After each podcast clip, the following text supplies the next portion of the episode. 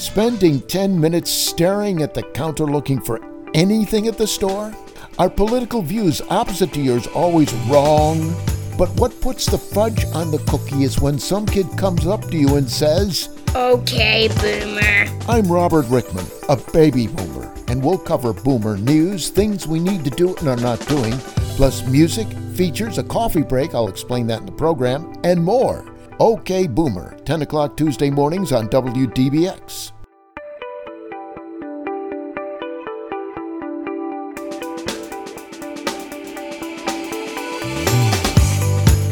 Okay, boomer. Hey, try this. You retire to your TV and you start forgetting things, but you take a hit of, you know what I mean, and it all comes back. Maybe. We'll talk about two studies looking at the disadvantages of retiring with nothing to do and the advantages of seniors smoking pot. And we'll look at seniors' reading habits that are slowly transitioning into listening habits. A book that I don't particularly love, but I want to try to get through, I can turn on the audiobook and it keeps going whether my concentration is there or not. So I can still come back to it. That's librarian Amber Filbeck of the Carterville Library. Then we talked with the van driver with the Murphysboro Senior Center who looks back at his former job. They may not be able to get back to me because I might not be there that next day, but they're going to get the officer that comes in behind me. That's Michael Jennings, a former Illinois State prison guard. And from the deadly serious, we go to the incredibly tasty. And before I knew it, I had the whole container ate in the car before we pulled in the driveway. That's Jill Graskowitz, the director of Club 60 in Marion. And what did Jill find so tasty? Freeze dried candy. Plus, it doesn't stick to your dental work. And now, Boomer News. A recent large study from Israel just published concludes that long COVID symptoms in patients who had mild infections resolved within a year. But some physicians say the research was flawed and the findings don't match their clinical experiences, could provide false assurance, and may have unintended consequences for those with persistent symptoms. The team concluded that COVID 19 was significantly linked to an elevated risk of loss of smell and a loss of taste in both the first 30 to 180 days and the later period, 181 to 360 days. Now, those risks were also elevated for cognitive impairment in the early and late periods and for shortness of breath, weakness, and heart palpitations. The risk of streptococcal tonsillitis and dizziness were lower but still significantly elevated in both periods, while hair loss, chest pain, cough, myalgia, and uh, respiratory disorders were significantly higher only in the earlier period. Risks among males and females were slightly different, and children had fewer persistent symptoms than adults in the early period, which mostly resolved uh, within one year. It's time now to play Pick Your Myth, featuring the U.S. Surgeon General Vivek Murthy. Dr. Murthy will make some opening remarks, then you'll hear a brief musical jingle followed by the myth. There are four myths, count them. Which one do you believe? One of the biggest obstacles we have right now to getting through this pandemic is the challenge of health misinformation. Here are some common myths that are not true. There's a myth out there that the COVID vaccine causes COVID. It does not. There's also a myth out there that the COVID vaccine causes infertility and mutations in your DNA. Both of those are not true. They're not supported by any scientific evidence. There's a myth out there that the number of COVID deaths uh, and hospitalizations are being overinflated. It turns out it's actually the other way around we anticipate there are actually more deaths from COVID than what we are officially counting right now because of limitations uh, in our ability to count. And we're seeing that all around the world. Uh, some people also have heard the myth that the vaccine contains a microchip that it's used to track you. That's absolutely not true either. So the bottom line is make sure you get your information from credible sources.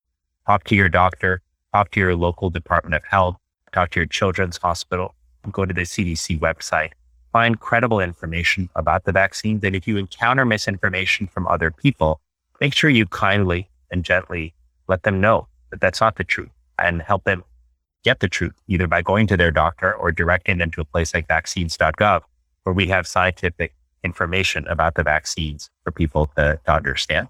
So all of us have the power to help take on help misinformation, make sure that people we love are not being misled by misinformation and making decisions that could ultimately harm them and their families. Now, my favorite myth is the last one that a chip was injected in me to track my movements. Recently, researchers got a hold of two big troves of data on literally millions of Chinese people, some of whom have been able to retire early due to a government program that offered pensions, and then there were some who kept working. Then they wrote up their findings in the peer reviewed journal, Journal of Economic Behavior and Organization. Now, the data also recorded people's performance on various cognitive tests and memory assessments and revealed some striking results. In short, Assistant Professor of Economics Plamen Nikolov of Binghamton University and his co authors determined that the new pension program, quote, led to significant adverse effects on cognitive functioning, thinking. Here are some possible underlying factors that connect early retirement to cognitive decline. According to the data, early retirees had lower rates of volunteering, social interaction, and even simply using their brains for challenging tasks. Nikolov says if you rest, you rust, adding, don't isolate yourself. Retiring and doing nothing, not using your brain because you don't work anymore, leads to other consequences. And the professor was not talking about good consequences either.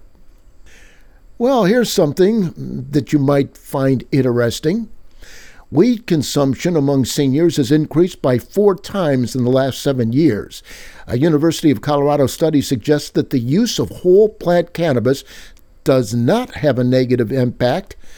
In fact, the opposite is true, and we're talking about a negative impact on cognition. The study examined the effects of cannabis use in adults aged 60 to 88 with no history of alcohol or other substance use disorder.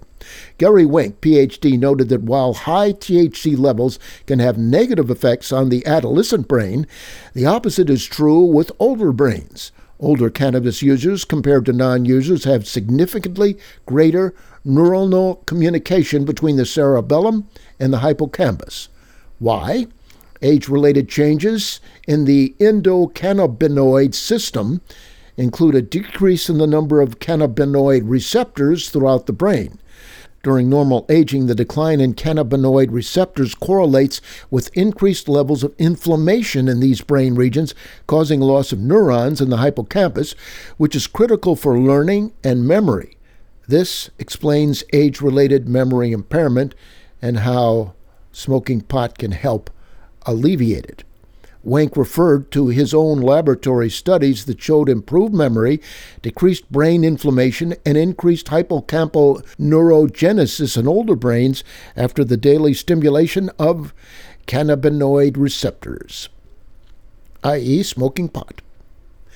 Hey, according to a Gallup poll taken in 2020, the number of books read by Americans 55 and older dropped from an average of nearly 17 read a year to 12, while there has been little change in the average number read by those younger than 55.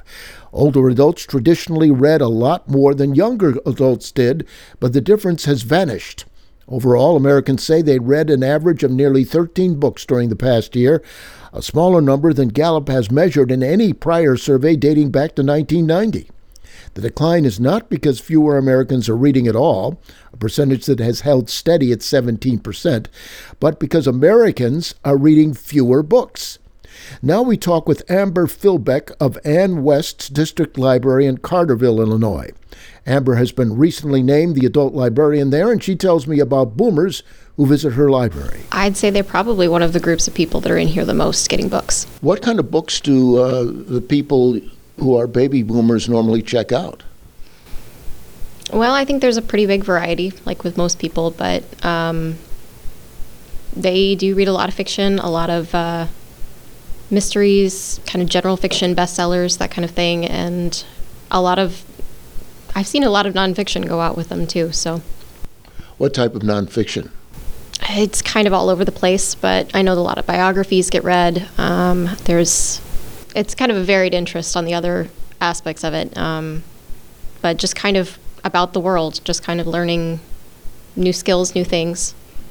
As a librarian, have you found, and I've talked to other people who've had the same problem, that um, your cell phone, which you've got right next to you, has become more dominant than reading books?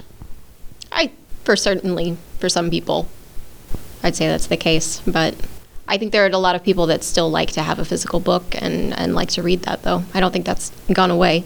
Now, what do you um, think the future looks like as far as older people reading, based on your observations as an adult librarian? Um, I think they'll still be coming in for print books for sure. Um, but I do know that I've seen a lot of um, older people checking out audiobooks on CD. Um, I'm sure they probably do that on their devices as well. But audiobooks seem to be a pretty popular option. I wrote a novel, and I uh, I sat in my closet for one summer uh, doing the audiobook, and I'm finding that those are selling pretty well compared to the print book. Yeah, I, I think there's a big interest in those. I've been reading a lot of those myself because I can listen to them in the car when I commute. So I have a friend of mine, one of the contributors to OK Boomer, uh, Bob Smith. He's the one who worked with me in Anna at uh, WRHA Radio back in the 70s. And this hit me as if it were something I never heard before in my life. I was telling him that I read maybe one or two books a year now. I used to read four or five, I'd have four or five piled up. I'd be, re- you know, go from one book to the other. And he suggested audiobooks. And it just struck me like, why didn't I think of that? Yeah, there's there's definitely an ease to get through an audiobook that you don't necessarily have with a print book. Sometimes a book that I don't particularly love but I want to try to get through, I can turn on the audiobook and it keeps going whether my concentration is there or not. So I can still come back to it and you know, I don't have to put in as much effort to continue reading it and I still get all the information. And you're a librarian. I am a librarian and I definitely still lose contra- uh, concentration when I read. Now, uh, have you noticed that you have lost concentration more often and for longer periods uh, because of cell phones? That's probably a factor. And COVID. Uh, I noticed everyone uh, wearing masks when I first started coming to this library. And um, there's isolation. Do you find that's been a problem as far as concentrating on your reading? It could be. I haven't given that a lot of thought. Okay. What do you think, looking into your crystal ball, which you have right in front of you, uh, what do you think the future is for the baby boomers and reading, say, audiobooks as opposed to printed books? I'd say that that could go either way. Trying to predict that is, is really challenging. Um, but I, I think audiobooks will only become more popular as time goes on. That was Amber Filbeck, adult librarian at Ann West District Library in Carterville. Well, glancing at the clock, I see it's time for our coffee break and get up and, oh, it always hurts, and stride down the hall to the coffee machine where we're not only going to have some coffee, we're going to have some candy. uh, Jill Graskowitz answered this question of mine. Jill, you have found a new favorite dessert. You're excited about it. What is it? My 12 year old daughter kept hounding me for this fancy candy that she found on TikTok. On TikTok. All the kids are watching the Tiki Talkie. Yeah, the Tiki Talk. Yes, the Tiki Talkie. And the uh, Smatch Chat and uh, the the uh, Instasham and you know all, all of all of that Instasham. Instasham. Yes. Yeah, okay. Uh, even though I know the correct words, I like to hustle her a little bit and just rattle her cage and make her upset and hear let her hear you know. Oh, mom, that's that's not how you say that. You don't know anything. See, my mom just used to send me up to my room. No, I want to be very involved in this stuff and I need to see what's going on when she's on the computer or on her phone. And I would imagine you tested the uh, candy in question. Absolutely. So, as the good mother that I am, I came through. It was the number one thing on her Christmas list. I didn't know much about this freeze dried candy. When I was growing up, my my grandfather was into dehydrated. He would bake his own jerky and fruits and things like that, but this is completely different than dehydration. Freeze dried is something completely new. So I got on Amazon and I typed in TikTok freeze dried candy. And all of a sudden I get, you know, thousands of different things. There was Jolly Ranchers, gummy worms, um, you name it, and it's on there. I ordered one bag. I paid $5.99 for it. I got free shipping. It came. I opened the box. I looked at it. Was like, meh, threw it away. Or not, not threw it away, but I put it back in the box, threw it in the closet, and waited until Christmas time. It wasn't until I went to a Christmas uh, fair that I found uh, a booth that was selling freeze dried candy. And I didn't even realize what it was. I was just stopping by this booth and I saw all these things. I thought it was soap. And there was uh, one thing that really caught my eye, and it said Milk Duds. Milk Duds, I, I have a soft spot for Milk Duds. Yes, you look like you are a milk dud type lady. Love them. However, I don't like the way it feels on my teeth. I'm very particular about my teeth. Kind of a slimy feel, right? Yeah, and it sticks. Yeah, it sticks. Yeah, I remember that as a little kid. I enjoyed that feeling. but I also like clams on the half shell. Back to the freeze dried candy.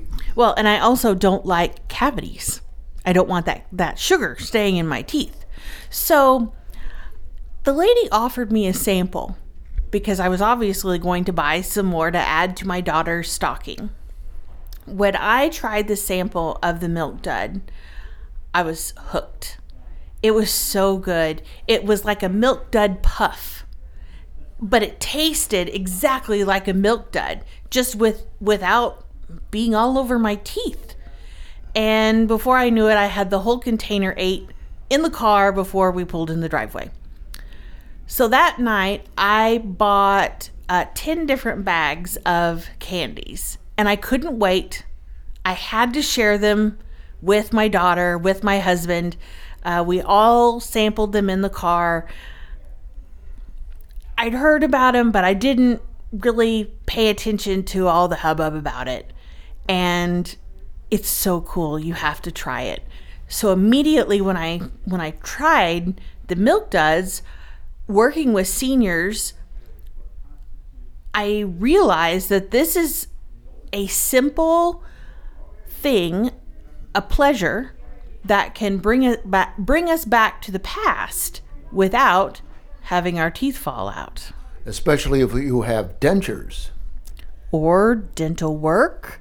Um, I mean, I can't imagine avoiding taffy for 20 years because you've you know you're trying to hold your top teeth in and not embarrass yourself, but you still want to enjoy the saltwater taffy that you always got at the fair. And you can get it now freeze dried. Yes, there's a whole list. Uh, if you you name it, they can freeze dry it. We tried freeze dried apple pie. My husband loved it, and he's 50, no dentures yet. My husband tried the pecan pie, and he said it was divine. It was a gigantic ball, kind of like a a uh, popcorn ball that you get in the fall, but it was pecan pie and apple pie. We tried different flavors of the saltwater taffy. We tried caramel M&Ms. We tried the suckers that are uh, caramel apple. They have Charleston Chews. They have Werther's caramels. They have Twix. They have Snickers. The, the it's just an endless supply of what you could have. It's kind of like I was in Charlie's Chocolate Factory without all the sin. A sinless dessert. Kind of. The bad news is that freeze dried candy does retain its nutritional value. So even though it looks like this nice puffy dessert, it feels good in your mouth, and you can be nostalgic and go back in, in your life and your childhood and remember what these things tasted like, it does still have all of the calories. They don't go away with the freeze drying process. That means if you enjoy a case of milk duds, it's going to go to the waist. And be sure to brush your teeth afterwards. And from freeze dried candy to lollipops, not freeze dried.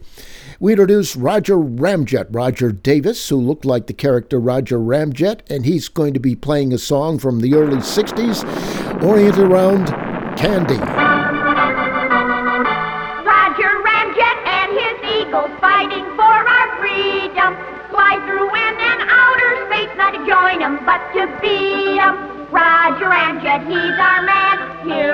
Our nation. For his adventures, just be sure and stay tuned to this station. The Chordettes have two songs on my favorites list, and this is the second of them. This song was written by Julius Dixon and Beverly Ross. They had written together before and had a songwriting session scheduled, but Julius showed up late. His reason? His daughter had gotten a lollipop stuck in her hair. Beverly centered in on the word lollipop and wrote a song around it. The Chordettes took the song to number two, their last top 10 hit on the pop chart. The song also went to number 3 on the R&B chart, their only song on that chart. Here's the Chordettes and Lollipop. Lollipop, lollipop, oh lolly, lolly, lolly, lollipop, lollipop, oh lolly, oh, lolly, lolly,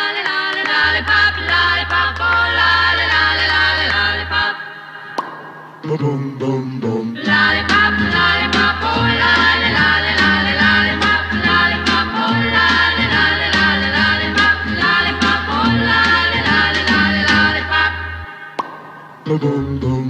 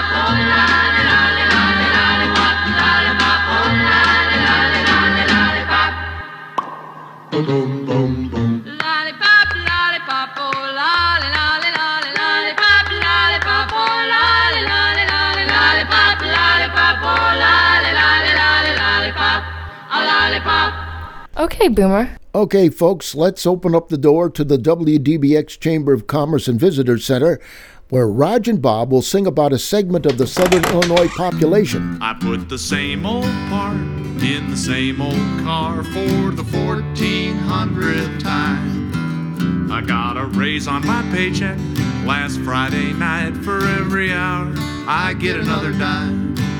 I drove my 10 year old four door sedan back to the roadhouse where I dwell.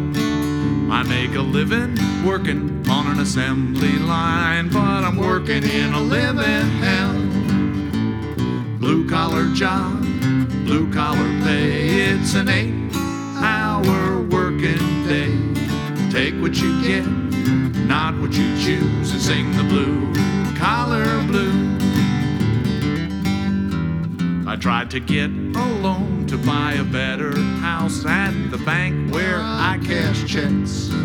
The kindly Scrooge in charge of mortgages said, Oh, we don't stick out our necks when we add up your food and gas and bills and stuff and give the figures, well, just a tweak. The bottom line comes out that for the last 10 years, you're $20 short each week. Blue collar job, blue collar pay. It's an eight hour working day. Take what you get, not what you choose, and sing the blue collar blues. I had a blue collar this morning. I'll have a blue collar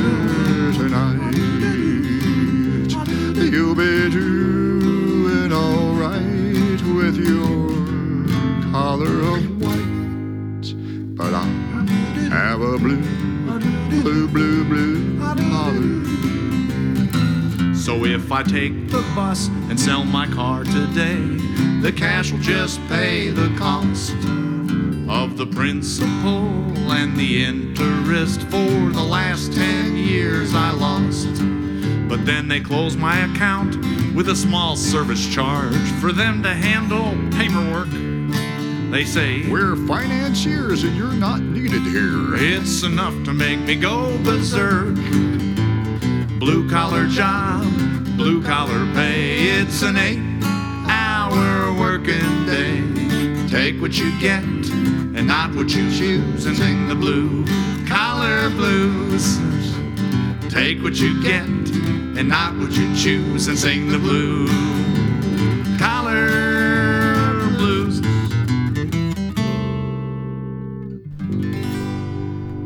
OK Boomer returns after this.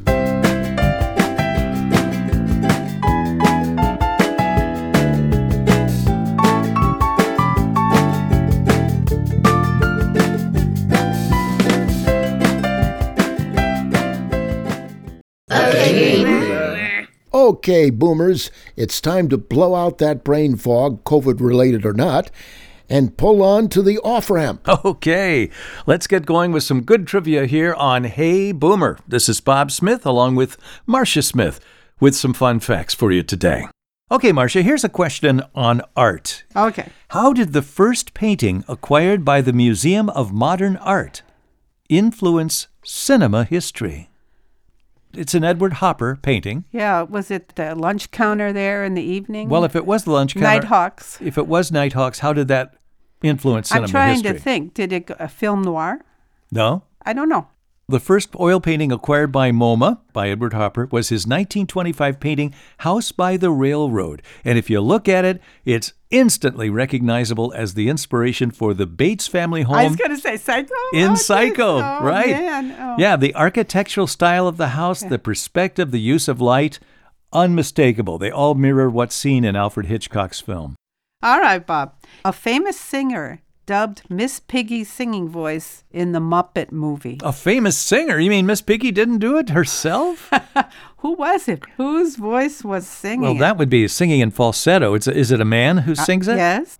Johnny Mathis. Oh, no kidding. Johnny Mathis? Yeah. The singing voice of Miss Piggy in the Muppet movie? Yeah, we love that movie. I'll be darned. How did we know? That's a great piece of trivia. Chances are. yeah, sing some of the hits as Miss Piggy. Oh, my goodness. That's funny.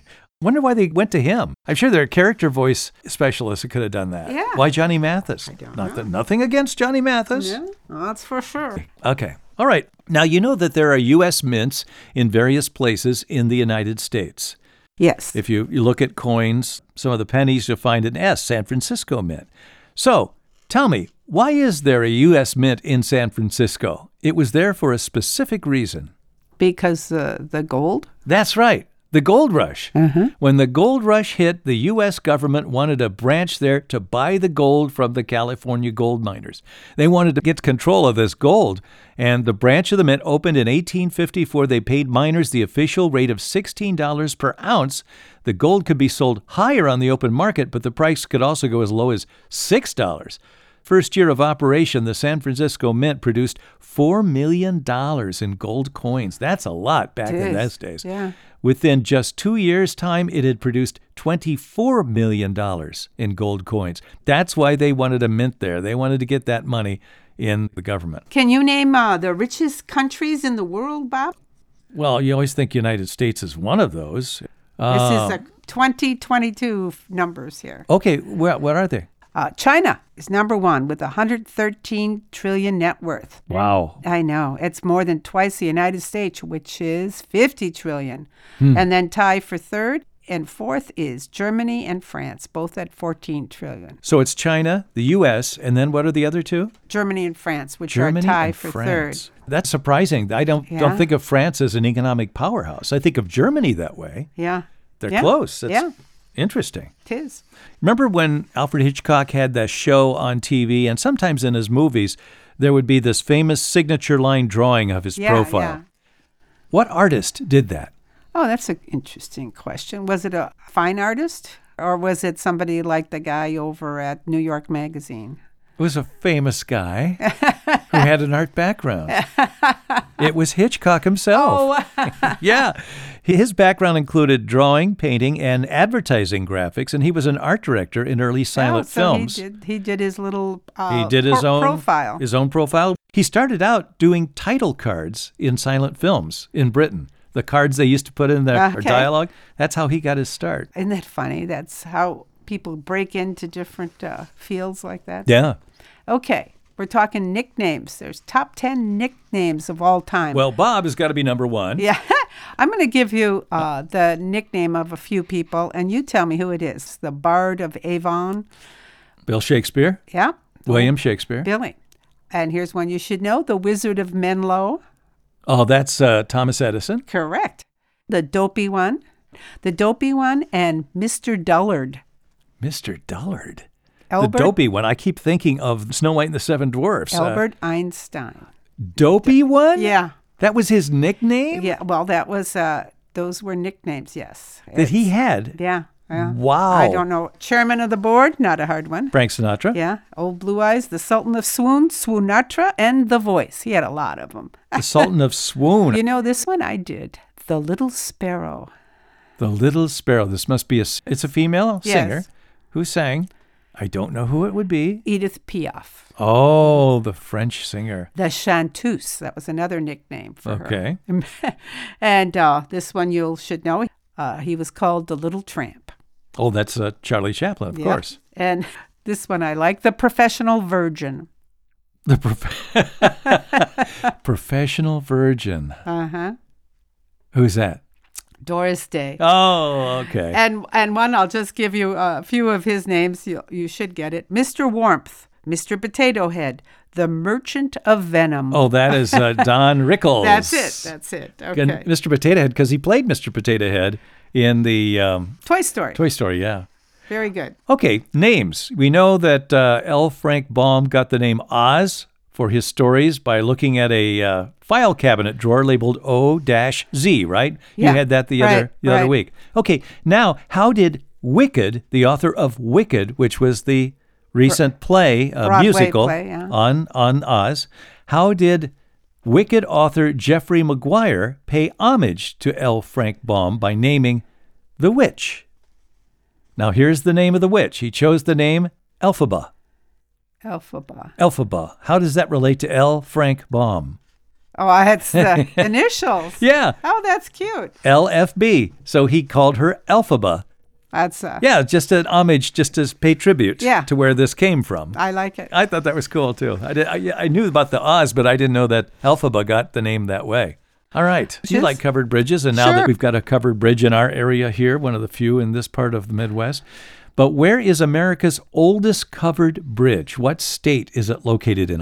Is it Connecticut, Vermont, New York, or Massachusetts? My first thought was Massachusetts. That's what I would have thought. But it's actually in New York. We always think of New York as New York City, but of course, New York, upstate New York, is like Wisconsin or Yeah. Michigan. It's Uh-huh. you know it's pretty rural. Uh, and this one is near Cooperstown, New York, the oldest covered bridge still standing. How old do you think it is?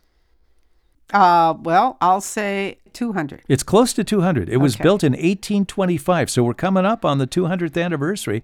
It's located outside of Cooperstown. It's called the Hyde Hall Bridge, and it was named for a mansion it once led to. It's 53 feet long, and it's the only covered bridge in Otsego County. It's also distinctive because most of the covered bridges have vertical boards on the side of the bridge, you know, from the ceiling to the floor. This has horizontal, real long horizontal siding.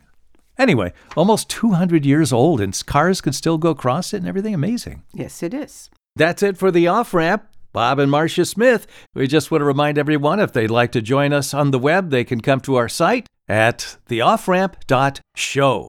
Now back to Robert P. Rickman with more on OK Boomer. Okay, Bob, and despite your assurances, I'm not sure I want to try driving my Civic over that bridge.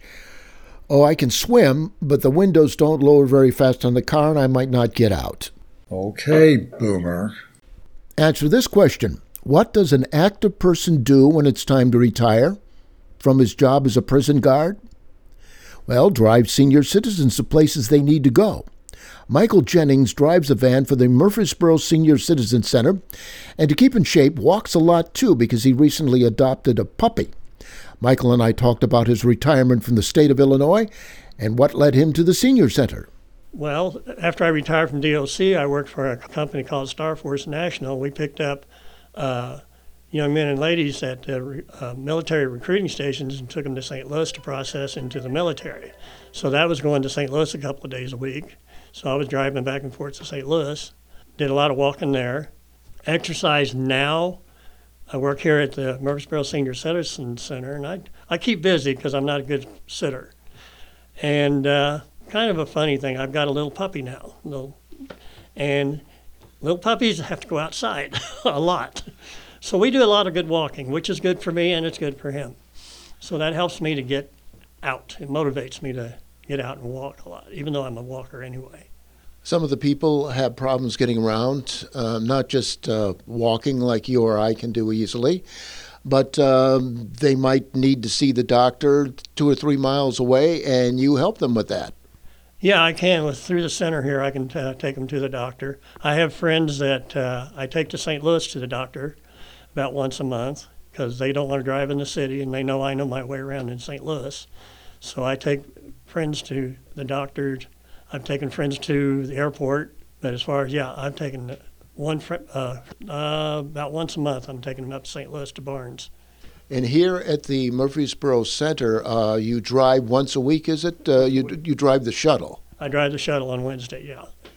Uh, what kind of a service is the shuttle? I, I have my own car, so I don't have a need for it. But uh, if somebody needs to get somewhere and they're over, what, 60, 65, you'll be able to. 50 and over. And if uh, a lot of the people that we carry can't or don't own a vehicle, and we we only, only drive in the city limits. We go out as far as Walmart, and uh, you know take them to doctor, Walmart, Kroger's, wherever they need to go. And you know it's a, a nominal fee to pay for the gas, basically. Uh, so some days we might have one fare, and some days we'll have four or five. And sometimes we pick up some, and he'll want to go, say, the smoke shop, to the bank, to the store. So we might make three stops with one person. So it, it varies every day. Certainly better than a taxi cab service. Oh, and a lot, lots, lot less expensive. What is it uh, per ride as far as cost? Uh, it's two fifty each way. So if I pick you up at home and take you to, say, the doctor's office, pick you up and take you home, it's five bucks. That would have been expensive in 1965. Yeah, but how much were we making in 1965? you know, I can't even remember what I was making in 1960. Maybe a dollar an hour, you know, dollar and a quarter an hour. So, you know, but, you know, the people that we pick up are mostly people that are probably, uh, you know, on state aid or something like that, that don't have much money. You know, they live in housing or federal or state supported apartments and stuff like that. Um, you mentioned that uh, when you were working, you were a prison guard. Could you give us some idea of your experience? Well, my main experience was just learning to deal with people, you know, different society, a whole different class, I guess, of people. But I did learn that you treat people like people, regardless of why they were in prison. You know, whether it was murder or whether it was a rape or if was just robbery. I say just. Uh, it's across the board the same. You, you can't distinguish one from the other because we're really not even supposed to know a lot of that. We just, our job is to supervise inmates to get them from point A to point B and back again. You know, make sure they eat, if they're going to school, going in the yard, whatever they do that way. Our job is to make sure they get from point A to point B and back. Um, we have have had officers that had the attitude, you know, that we're there to punish these guys. We're not. We're there to supervise, and there that is stressed in our training. We're in Springfield. Compare how the inmates responded when someone was there with an attitude as compared to your approach. The problem with that, a lot of times, with say I had the attitude and I come in there with my attitude and I'm bad mouthing the inmates and picking on whatever, however you want to say it. They're not. They may not be able to get back to me because I might not be there that next day, but they're going to get the officer that comes in behind me. So they're not going to just, they're going after the uniform. They don't care whether it's Jennings, Jones, or Joe. They're going after the uniform because that's who they're mad at, the uniform, because they know we're following the rules, even though the guy that badmouthed them or treated them wrong is did that on his own. They don't care. You know, we're all the same to them. We're just a uniform. So that's where the attitude comes in. And if you come in there with an attitude, you know, people pick up on your attitude. Compare your work, and you've worked at several prisons in southern Illinois, including Chester, um, with what you see in the movies. I, of course, do the comparison. Every prison movie I've ever watched, most of them are stupid. They don't follow the real world at all. Uh, there's been a couple that were, I would say, closer, but overall, any prison movies I've seen, ridiculous. Not, not real at all. It's all movie. It's all Hollywood. From the way you describe your work as a guard, much of the time was, I would assume, patrolling and sitting, but not much happened, I, I think, from what you've told me. Exactly. We spent a lot of time sitting around watching inmates moving around. And of course, that's part of our job too, is to keep an eye on them because you know they, things happen. And when I first started working for the system, the prison was run by the by the gangs. And if you uh, if they didn't want you in their cell, they'd tell you. Say, if you put him in my cell tonight, he'll be dead tomorrow. So What, what prison was this? this was a Menard in Chester. When was this, and when did it change, and how did it change? Well, I started there in '86, and it was pretty much wide open. You go on Front Street, which most wouldn't understand that, but there's a, a front street where it was just kind of where all the inmates moved from one building to the next, but there'd be inmates just running loose all day long, and anything could happen, and it, and a lot of it did. Um, so the control was minimal, but you know this was from the top down. It wasn't from the officers, but it's what we had to do. Because I wondered how in the world we even got, you know, we had to make three counts a, a shift. How did we even get a count right with inmates running all over the place loose? I mean, they were inside the wall, of course, but they had free reign to go to this house, cell house, that cell house, and of course, with the gangs running the prison, you know, they, that's how they communicated. When did it stop? I'd say it slowed down. I left there in 97, and it had slowed down considerably to what it was. But we had some major gangbangers that, I mean, literally would walk into the warden's office and tell him what to do. Well, that's frightening. Fortunately, it's over. Yeah. From working as a guard in prison where gangs ran the penitentiary to driving seniors who are running errands. At least when Michael looks behind himself these days, all he sees is traffic. Let's go back to that story about retiring to the TV and losing a lot of brain cells. Remember that one?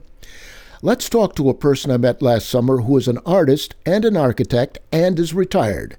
But Terry Elliott's retirement began on a down note. Wife ran away with someone who's, who sailed better. I retired, and my mother in Metropolis uh, banged her head and died all within a three week period. So? So you had to change your plans. Yeah, a big change of plans. I ended up taking care of my father. Very unexpectedly, uh, but no reason not to. You were an architect, uh, and you said you retired at what, the age of 55? Yeah. Yeah. What plans did you have after all of this took place when you were taking care of your father? How did you want to occupy yourself? my father had rather severe dementia, so uh, taking care of him was a full time job. Uh, the intention was to build a sailboat and, and sail it. Uh, I ended up being a nurse, but it, it worked out fine. I took care of him for three years. Then he died. Then I did other things. What other things did you do?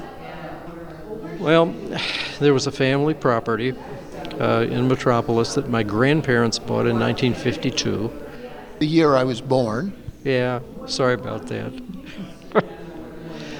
anyway, my, my, grandfather and I fished out there. It was seven acres, so uh, my father bought out his brother when my grandfather died, and then I bought out my sister. So I had this seven acre piece of property in Metropolis, and um, the architecture bug never really goes away. So I started designing buildings to put out there and building and fishing, and still sailing. And you also scuba dove. Yeah, I was just, I was a diver for a while, uh, till I got I was a mixed air diver and off the coast of Belize on the, the far side of the, the reef in very heavy seas. Uh, there was trouble with a pickup, and uh, it- once upon a time I rode a motorcycle and decided that I should quit riding a motorcycle before I got killed. And I also decided that I should stop diving before I got killed. So Well, you should take up skydiving and maybe flying rockets. Next. Next question. How old are you now? Almost 76. What are your plans for the next 10 or 20 years? to stay alive, to stay healthy, to finish the lake, uh, to turn the Lake Association. I'm, I'm the president of the Lake Association. There are seven uh, houses around the lake, it, soon to be eight. What's the name of the lake? Oak Glen. And that's near Metropolis. Yeah. Yeah, Oak Glen near Metropolis. Anyway, to, to turn the Lake Association into something that is uh, in particularly in particular energy efficient to improve the lake, uh, plant a bunch of trees, Uh, also plant trees in Metropolis, and s- see if we can't turn the thing into something that's well changed from really nice to extraordinarily nice. And meanwhile, you have time for painting. That's where I met you here, at the art space. even though it may not be obvious, the pieces of art that you're looking at happen very, very rapidly. There are maybe three and a half hours a piece in these things. So the, the time I spend doing art is intense, but it's not long. Uh, I typically spend no more than a day and a half a week doing art. Uh, mostly I work and try to keep my body capable of doing the work I need to do. You work out, you exercise, you look like you do. Some, most of it is that the lake is hilly and the trees are big and it's hard to t- it's a hard place to take care of. And I'd rather do it by myself, so I do it by myself. You seem like you're a bundle of exercise for someone in their mid 70s. Yeah, I hurt a lot. So do I, and I'm, I'm only 70. Yeah, there's a, there's another side to this too. We didn't talk about this before, but I, I, I have had Lyme disease for about 20, maybe 22 years, and the, the part of fighting Lyme and being tired, if you're going to do it successfully, is to keep working and pushing. And now let's go back to what we should have learned in history and see if some of it is happening today. No, not in exactly the same way, but in a way that might rhyme. And as Mark Twain allegedly said, history doesn't repeat itself, but it does rhyme. Edward R. Murrow filed this report in the 1950s. With the exception of the president, no one in American politics receives a larger paycheck than the mayor of the city of New York. From 1934 to 46, with the exception of the president, no one in American politics made more news than the irrepressible mayor of the city of New York, Fiorello H. LaGuardia. Yes, I have the proof that my kind of city government is the kind of city government the people of our city want. Isn't it grand? There isn't a single solitary county chairman of either party who is in favor of my administration. To use a phrase that Al Smith liked to use in his days, I can run on a laundry ticket and beat these political bums anytime. By the summer of 36, time was running out on the New Deal's first term. Now the honeymoon was over. Vital segments of the once strongly pro New Deal press asked for an end to the pump priming and supported the Republican nominee, Governor Alf Landon. Some called him a Kansas Coolidge. I believe that a man can be a liberal without being a spendthrift. At Franklin Field in Philadelphia, to the cheers of more than 100,000 supporters, Franklin D. Roosevelt accepted his party's second call and began a political campaign that was to win him every state but two. To some generations, much is given. Of other generations, much is expected.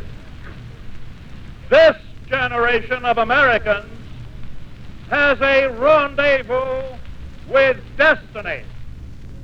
American labor had made many a long stride under the New Deal and was now big business. Its leaders, the Greens, the Lewises, the Hillmans, were, like their counterparts in management, major political powers. By 1935, John Llewellyn Lewis had increased the membership of his United Mine Workers to almost half a million, had bolted the AFL and formed the CIO. And on Labor Day of 37, he laid the lash of his biblical oratory upon FDR. It was the climax of a row which had been seething since the little steel strike of early spring, when the president had turned to Tom Girdler and Lewis and, in a rare moment of petulance, said, A plague on both your houses. John Llewellyn Lewis answered, Labor, like Israel, has many sorrows. Its women weep for their fallen, and they lament for the future of the children of the race. It ill behooves one who has supped at labor's table and who has been sheltered in labor's house to curse with equal fervor and fine impartiality both labor and its adversaries when they become locked in deadly embrace. The air age was upon us. The dirigible Hindenburg was crossing the Atlantic in less than 48 hours. Pan American was flying San Francisco to Manila and Hong Kong on a timetable. But the remarkable air achievement was not without its price. Flyers like Ed Musick, Wiley Post, and Amelia Earhart Putnam paid the price for progress. We take you now to Lakehurst, New Jersey. It was drizzling that April night at Lakehurst as announcer Herb Morrison stood beside a WLS sound truck to describe the arrival of the dirigible Hindenburg. The ship is riding majestically toward us like some great feather. And these giant flagships standing here, the American airline flagships, waiting to rise them to all points in the United States when they get the ship moored. It's practically standing still now. They've dropped ropes out of the nose of the ship. The rain had uh, slacked up a little bit. The back motors of the ship are just holding it uh, just enough to keep it from. It bursts into flames. Get it started. Get it started. It's crashing. It's crashing. It's crashing terrible. Oh my! Get out of the way, please. It's running, bursting into flames, and, and it's falling on the mooring mast and all the folks between it. This is terrible. This is the one of the worst catastrophes in the world. Oh, it's, it's, it's like twenty, oh, four or five hundred feet into the sky, and it, it's a terrific crash, ladies and gentlemen. It's smoke and it's flames now, and the frame is crashing to the ground, not quite to the mooring mast. Oh, the humanity and all the. Edward R. Murrow reporting about events between World Wars I and II and during the greatest financial depression in history.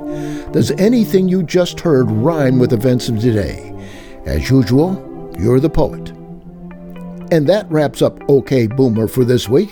Join me again at 10 o'clock next week on Tuesday for another OK Boomer. And thanks to Amber Filbeck, Raj and Bob, Jill Graskowitz of Club 60, SIU radio and TV grads Bob Smith and Roger Davis, Ramjet, Terry Elliott, and Michael Jennings. I'm Robert Rickman. Have a nice rest of the week.